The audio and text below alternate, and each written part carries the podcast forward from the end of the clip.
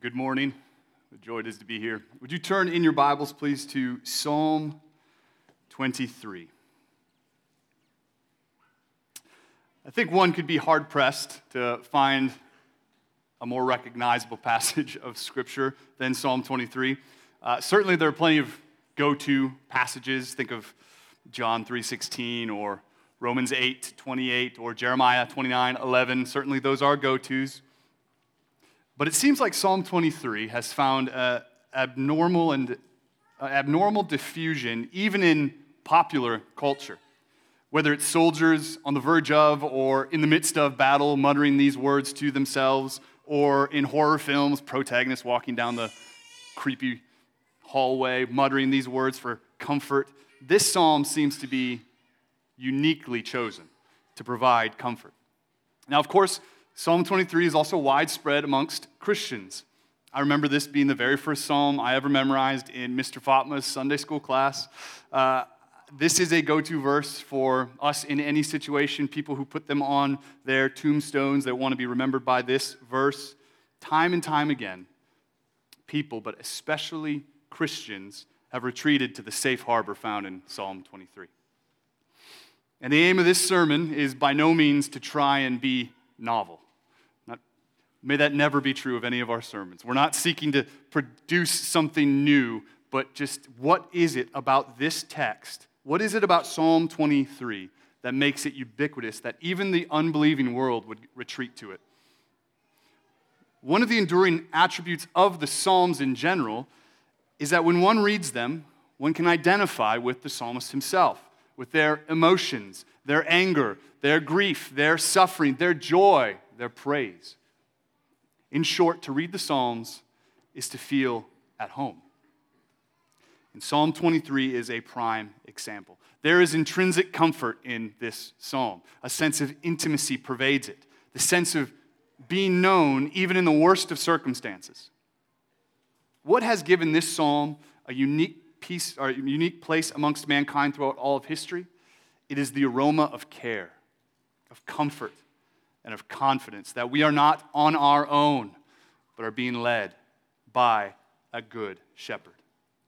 Few could have or have summed it up better than Derek Kidner when he says this Depth and strength underlie the simplicity of this psalm. Its peace is not escape, its contentment is not complacency. There is readiness to face deep darkness and imminent attack. And the climax reveals a love which homes toward no material goal, but to the Lord Himself. So, let us turn our attention to this great psalm. I'm sure I could ask any number of you to come up and recite it for us, but if you would join me in standing as we hear Psalm 23.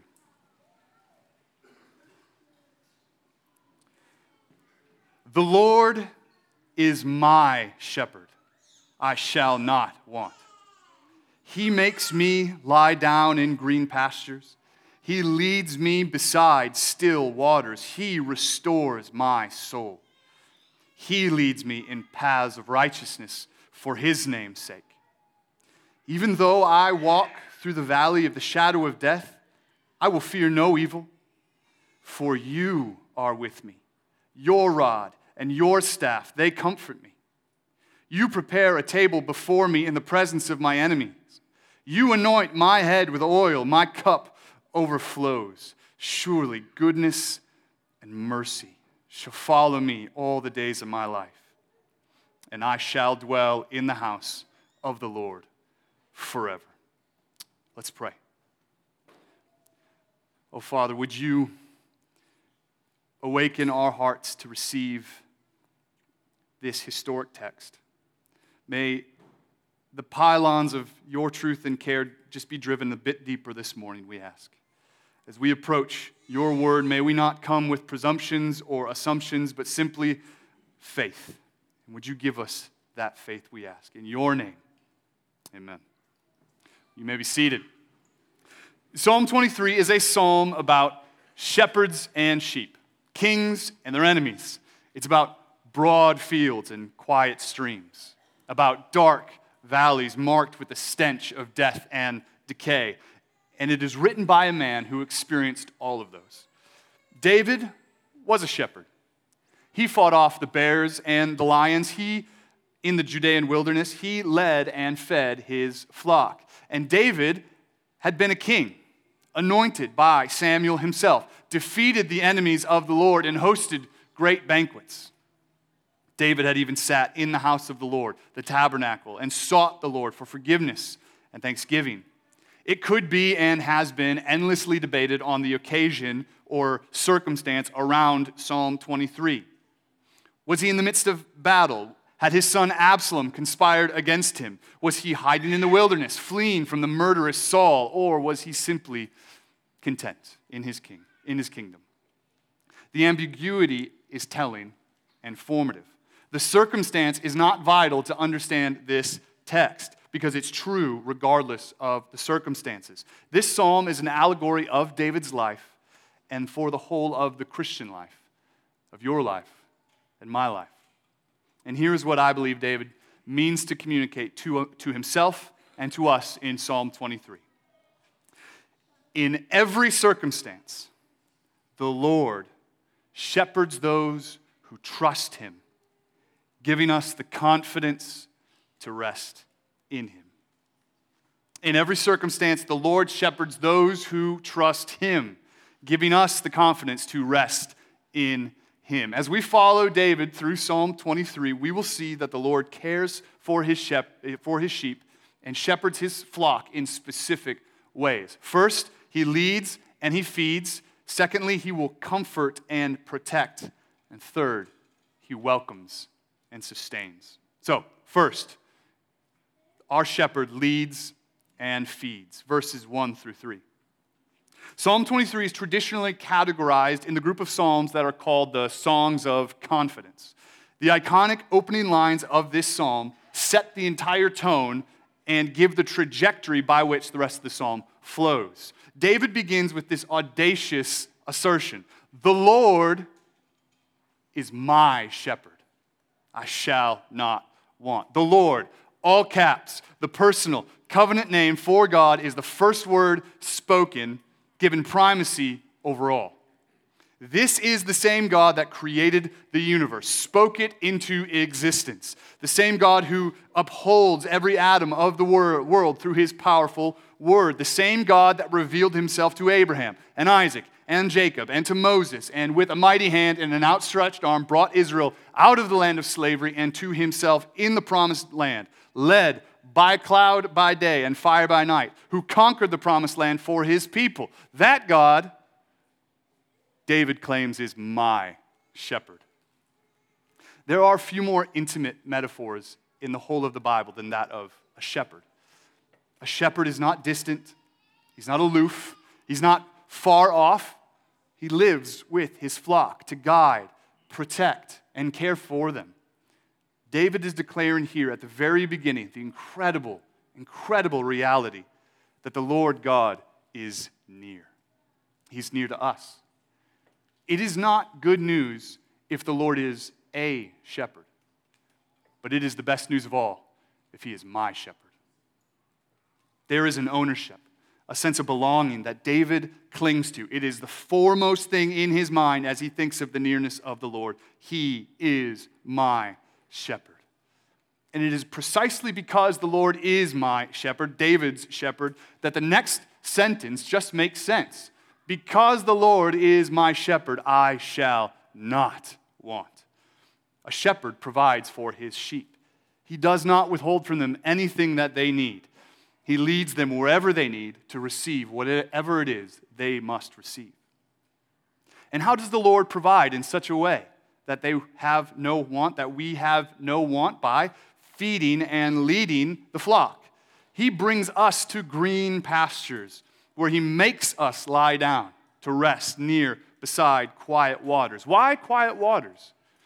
Well, sheep need water, and raging waters could endanger the sheep by pulling them under as they stoop to drink. But the water the Lord leads us to is quiet, still, safe restorative. The shepherd is not some hired hand being forced to keep these dumb sheep alive. It's just what I do. No, the Lord thinks and observes for the good of his sheep.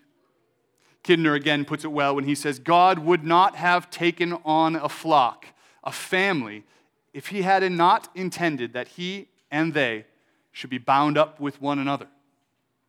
The metaphor of a shepherd is the primary metaphor in the Bible for leaders, particularly those in spiritual authority kings, priests, elders, pastors are all given this title of shepherd. And, listen to how the prophet Ezekiel describes the failure of the shepherds of Israel. He, speaks for God, but see how he does it. This is at the end of the history of Israel, the tragic history, right on the verge of exile. And see what we hear in Ezekiel 34 2 through 6. Thus says the Lord God, Ah, oh, shepherds of Israel, who have been feeding yourselves. Should not shepherds feed the sheep? You eat the fat you clothe yourself with wool. You slaughter the fat ones, but you do not feed the sheep. The weak you have not strengthened. The sick you have not healed. You, the injured you have not bound up. The strayed you have not brought back. The lost you have not sought. And with force and harshness you have ruled them. So they were scattered because there was no shepherd, and they became food for all the wild beasts. My sheep were scattered they wandered over all the mountains and on every high hill. My sheep were scattered over all the face of the earth, with none to search or seek for them. According to Ezekiel, and what would be abundantly clear to David as the former shepherd, was that the role of the shepherd was to feed, to clothe, to strengthen, to heal, to bring back lost sheep. And they were to do so with care and kindness. But they refused. They abandoned the post. They exploited the sheep for their own purposes. They didn't feed the sheep, they starved them and gorged on the excess. And hear now how Ezekiel records the Lord's solution to the failure of the shepherds in Ezekiel 34, continuing verse 11 through 16. For thus says the Lord God Behold, I, I myself, will search for my sheep and will seek them out. As a shepherd seeks out his flock when he is among his sheep that, I, that have been scattered, so I will seek out my sheep. I will rescue them from all the places where they've been scattered on the day of clouds and thick darkness. I will bring them out from the peoples and gather them from the countries and will bring them into their own land. I will feed them on the mountains of Israel and by the ravines and in all the inhabited places of the country. I will feed them with good pasture, and on the mountain heights of Israel shall be their grazing land. There, notice, there they shall lie down in good grazing land, and on rich pasture they shall feed on the mountains of Israel. I myself will be the shepherd of my sheep. I myself will make them lie down, declares the Lord God.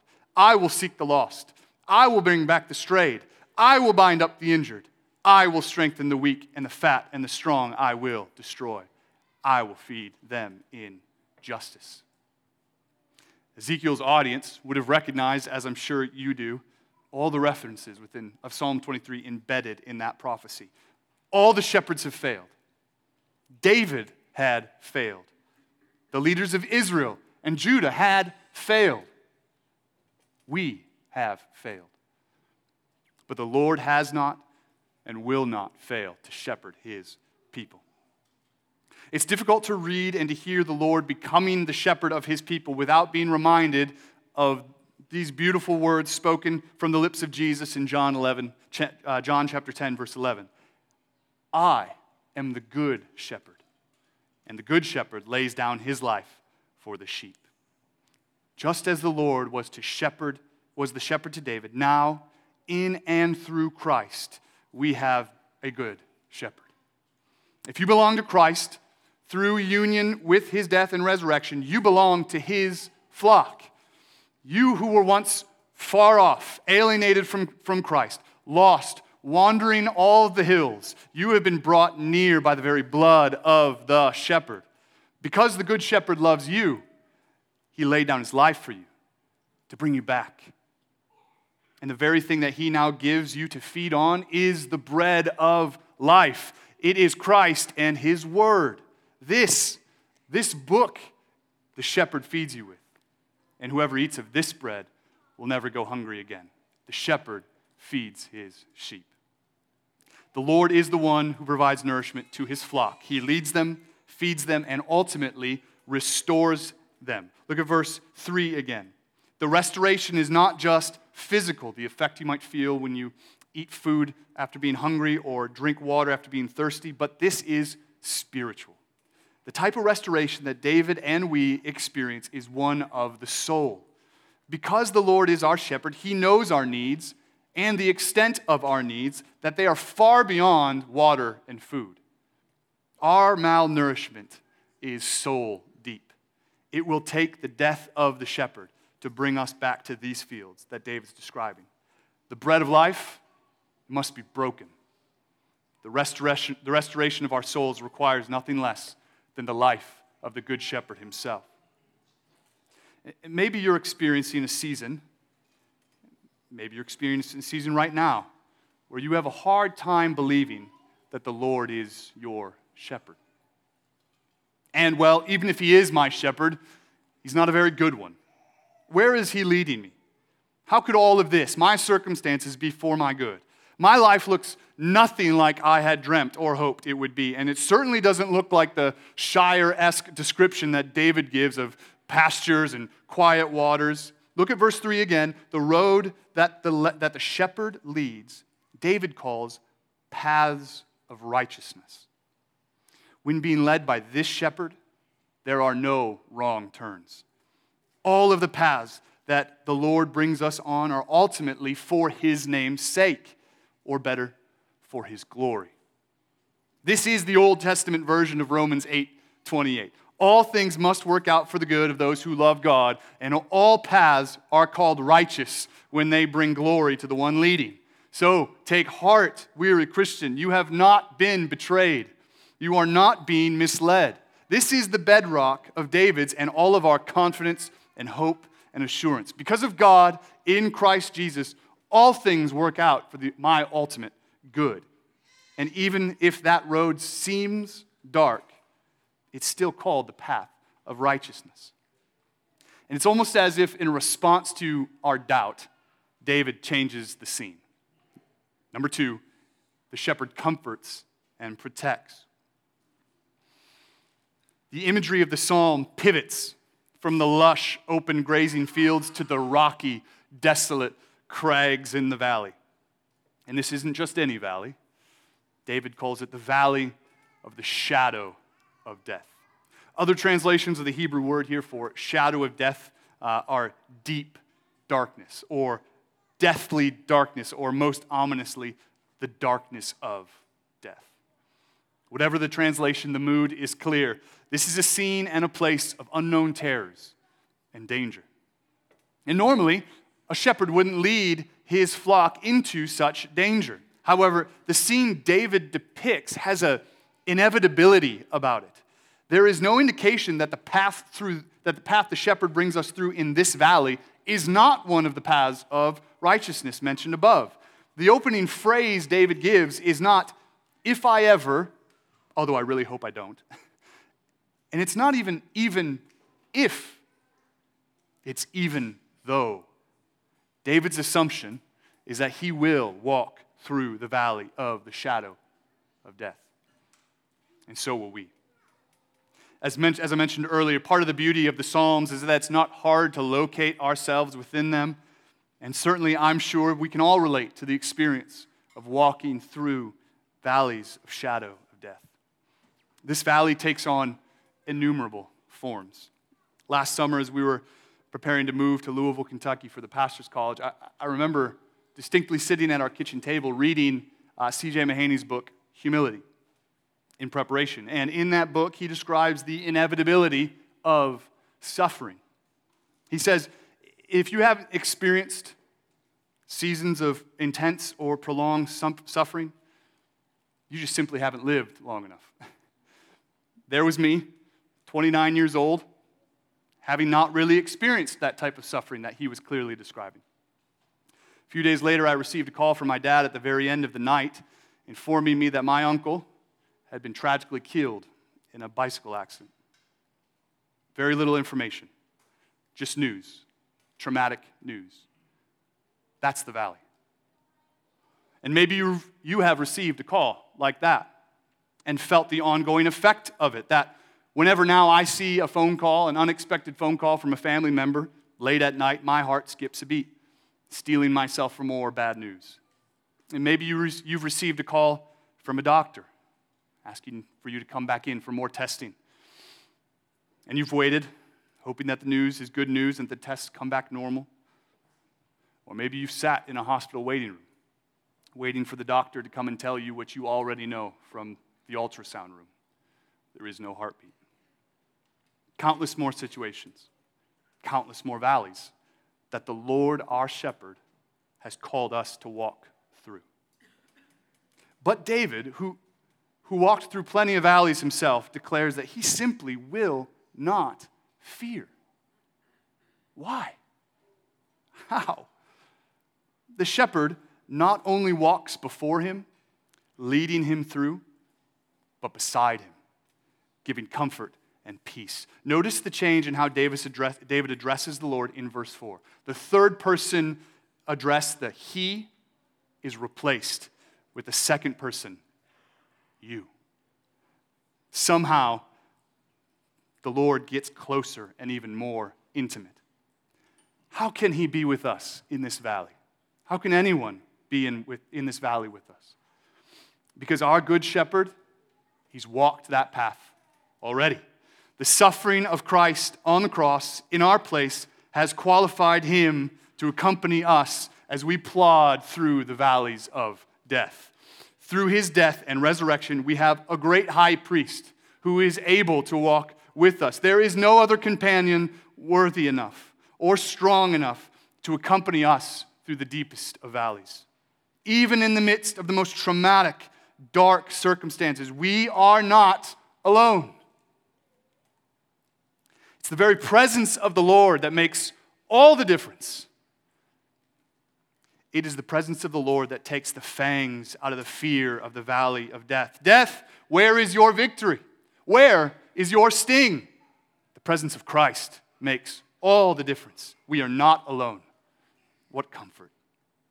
And this companion, he's not simply there with a hand on our shoulder telling us it's going to be okay, giving us a good pat on the back. He is armed. The very tools of the shepherd, the rod and the staff, they bring both comfort and protection. The tools used to gently guide the sheep, to direct them not to turn to the right or the left, turn into weapons of defense and against any adversary. But a question remains. Even if the paths of righteousness lead through open fields and valleys of death, where is the path going? Where is the shepherd leading us? The answer home. Number three, he welcomes and sustains. Verse 5 through 6. In verse 5, the scene changes again from the pastures and the valleys to the banquet hall, and the image of the Lord from shepherd to that of host. Having begun in the green pastures, plodded through the valley of the shadow of death, we are welcomed to the table of the Lord. The great doors of the palace, guarded by the chief shepherd himself, who is the door and the way and the truth and the life. No one comes to the Father except through him, and the weary Christian now comes through that door and brought to the very presence and table of the Lord. The details that King David, that King David, gives of this feast are all important. The table, set perfectly to welcome. The oil, a symbol of the royal treatment. And the overflowing cup, the picture of abundance. Everything we need is present. I saw some uh, pictures yesterday of the par- tea party that was hosted. Beautiful tables, all decked out and dressed to perfection. Tea, every pastry and snack you can imagine laid out before my four year old daughter with her eyes as big as saucers. She can't see it, but we all know that it took endless amounts of time and care and preparation by those who prepared it. What a beautiful picture of Psalm 23 for our little girls to behold. So thank you, Afton and Anna, for, for hosting that and giving such a beautiful picture of the gospel to us and to our little ones.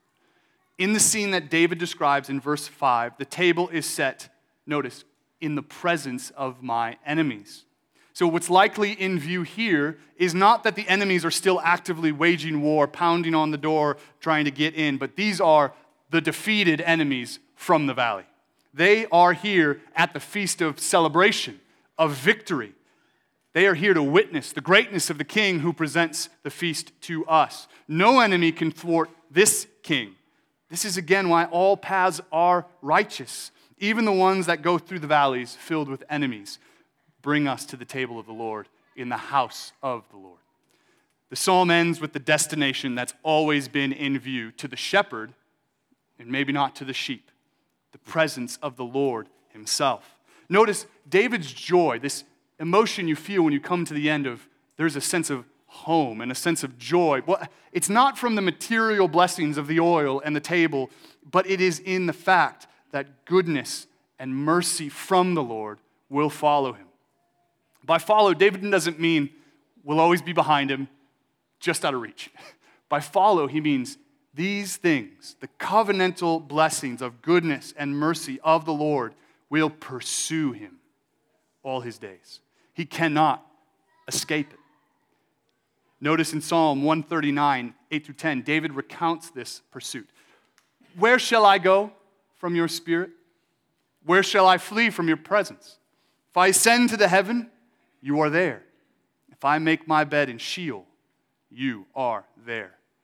If I take the wings of the morning and dwell in the uttermost parts of the sea, even there, your hand will lead me, and your right hand shall hold me. This is the sustaining love of God. And what David tasted only in part, we now taste in a measure he could only dream of. The Good Shepherd is not contained to that tabernacle over there in the holiest of holies, but now, through his death and resurrection, he dwells within us through the power of the Holy Spirit. The shepherd lives within, always leading, always comforting, always sustaining. So, this banquet, this being welcomed by the king, is not just some far off, distant future thing, which, to be clear, it is when we sit at the marriage feast of the wedding feast of the, of the lamb that was slain, it will be it will be full. But what David's also talking about is something that we can taste even now from day to day. So take comfort. Your shepherd is good, and he is near to comfort and sustain. And because the good shepherd died and rose as a king, now we have full assurance. All of the promises of God in this book, in His Word, are yes and amen because of Jesus. The psalm ends with the most satisfying ending I shall dwell in the house of the Lord forever. What a promise. We enter as guests, but to be God's guest is not to be some distant acquaintance. Just welcomed in for the night, grab a bite to eat, off you go in the morning. No. To be God's guests is to be God's family. And to be his family means to live with him. This pilgrimage may end in the house of the Lord, but it is clear to David and consequently to true for each of us that the pilgrimage ends at home. Home in the house of the king, in the comfort of the shepherd, under the protection of the Lord. So, my friends, this psalm is worth cherishing. It's worth lingering over, it's worth pondering and committing to memory. Psalm 23 puts steel in the bent over spines of weary, of weary saints. It says to us no matter your circumstance, whether in the broad places or in the deepest of, of gorges, the Lord is your shepherd. Hope in him. Trust the good shepherd and do not fear. And rest secure that he is leading us home where we will dwell with him forever. If we have Christ, nothing can snatch us off the path. As Apostle Paul puts it, for I am sure that neither death nor life, nor angels nor rulers, no things present nor things to come, nor powers, nor heights nor depth, nor anything else in all of creation will be able to separate us from the love of God in Christ Jesus our Lord. Let's pray.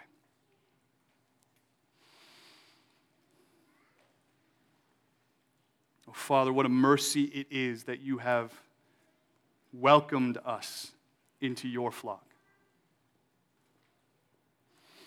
We belong to your flock not because of anything in us, but because you loved us and gave yourself for us. You are the good shepherd who has brought us from the far off fields to yourself. Nothing we could have done could earn that for us. Only through Christ can we have a good shepherd.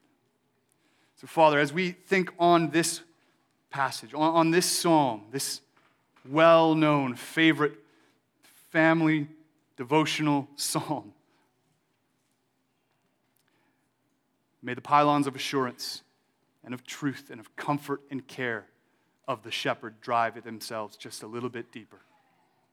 Thank you that you have not left us on our own, that you are ours forever, and we can dwell with you in your home forever.